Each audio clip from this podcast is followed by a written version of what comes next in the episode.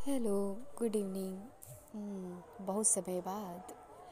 तो फिर कुछ लिखा है होप पसंद आए और इसकी एंडिंग जो है, वो मैंने बहुत ज़बरदस्ती की है, क्योंकि मैं इसको खींचना नहीं चाहती थी। तो होप आपको पसंद आए। हम्म।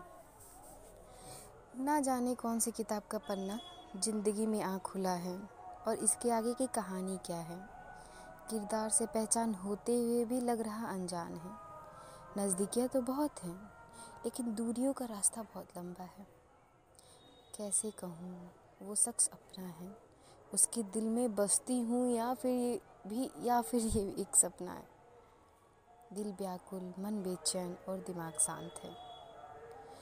उस अनजान के शब्दों के पहलियों में गुमनाम है। शायद उसके चाहने वालों की लिस्ट बहुत लंबी है इसलिए उसका मन और दिल शांत है और दिमाग परेशान है। अब दिमाग परेशान इसलिए है कि कई लोग को देखना होगा ना कि ये वाली बेस्ट है ये वाली।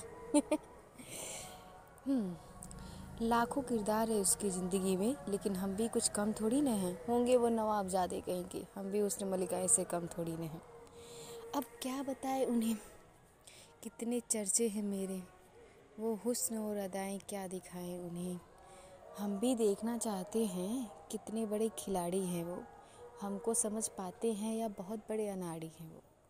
सबको छोड़ के I am looking forward to you कहने की बेकरारी है मुझे। हाँ कह दो ना ना कहने में समझदारी है क्या?